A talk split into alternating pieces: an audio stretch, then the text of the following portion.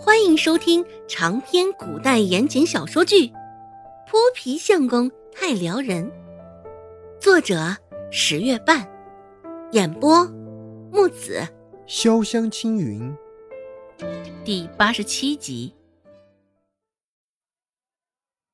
哼！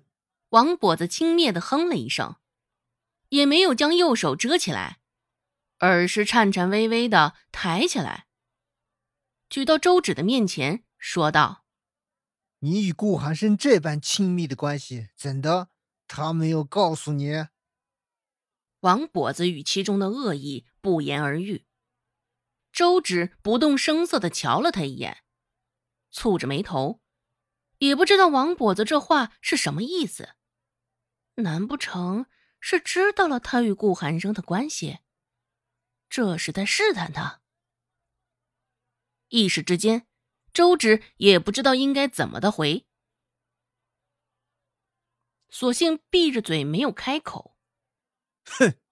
王跛子又轻蔑的哼了一声：“我这手还不是多亏了你的相好，若不是他，现在我会过得有如蝼蚁一般，抢了我的钱也就罢了，还要废了我一只手。你说？”这仇我应该怎么报？王婆子言语间的恨意越来越浓重，说到最后，竟透着一股咬牙切齿的意味。这王婆子还真好意思说，他的钱也不过是搜刮民脂民膏，抢他的钱，在周芷看来，这大快人心的一件事儿。顾寒生干的没毛病。不过，听王婆子话中的意思，被顾寒生废了一只手，现在是想要找他麻烦，开罪于他。一时之间，周芷的表情都变得严肃了许多。先前被王婆子搔过的手掌心，现在仿若燃烧一般，烫极了。好在王婆子拿了臭干子之后。也没有再多做纠缠，只是离开时深深的看了周芷一眼。周芷也不知道王跛子那一眼是何意思，只是被他瞧的整个人都不好了，心里惴惴不安的，总觉得王跛子那厮不安好心。想不清楚，周芷整个人都蔫蔫的。好在剩下的半筐臭干子也赶在中午饭前卖光了。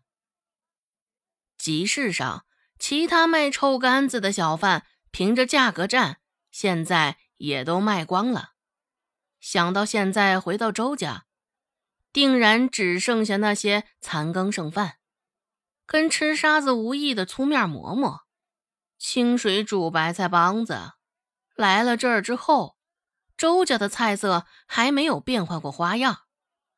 周家也不是穷的揭不开锅的那种，在整个立山村不算有钱，但也没有那么贫穷。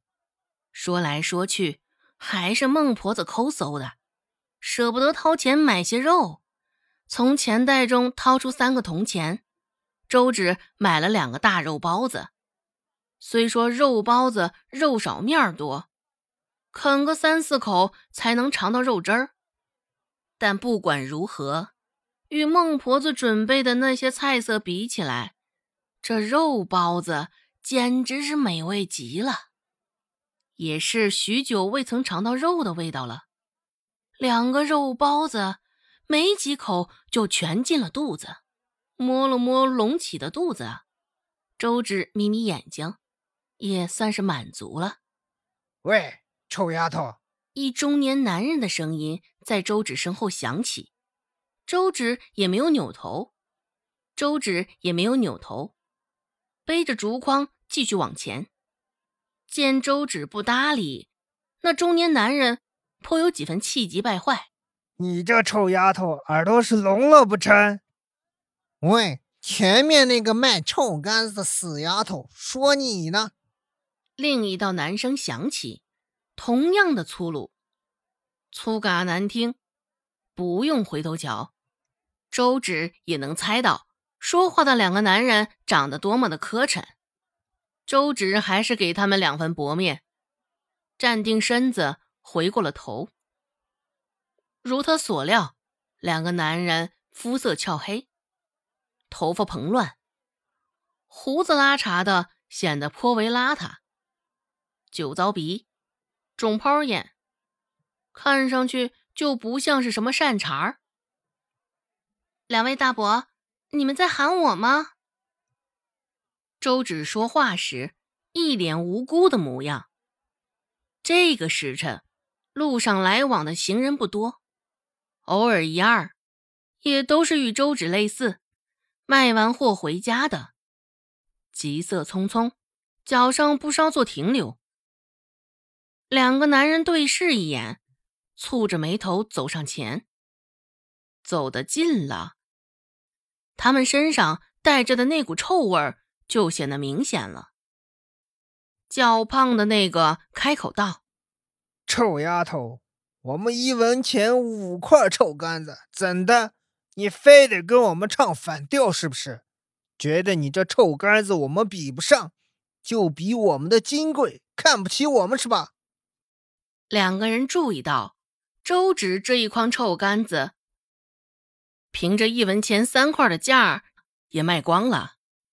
略微一算，这得比他们多赚多少铜钱啊！想到这儿，两个人才心生妒忌，红了眼，决定在路上赌周芷这么一遭。听到这儿，周芷也算明白了面前两个人的身份。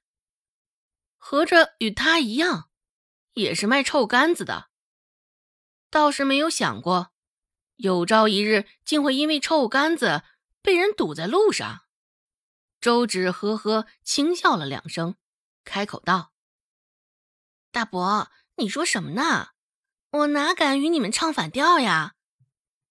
我呀，只是生怕自作主张给臭干子折了价，回去没法给我奶交代。”本集播讲完毕，感谢您的收听。感兴趣，别忘了加个关注，我在下集等你哦。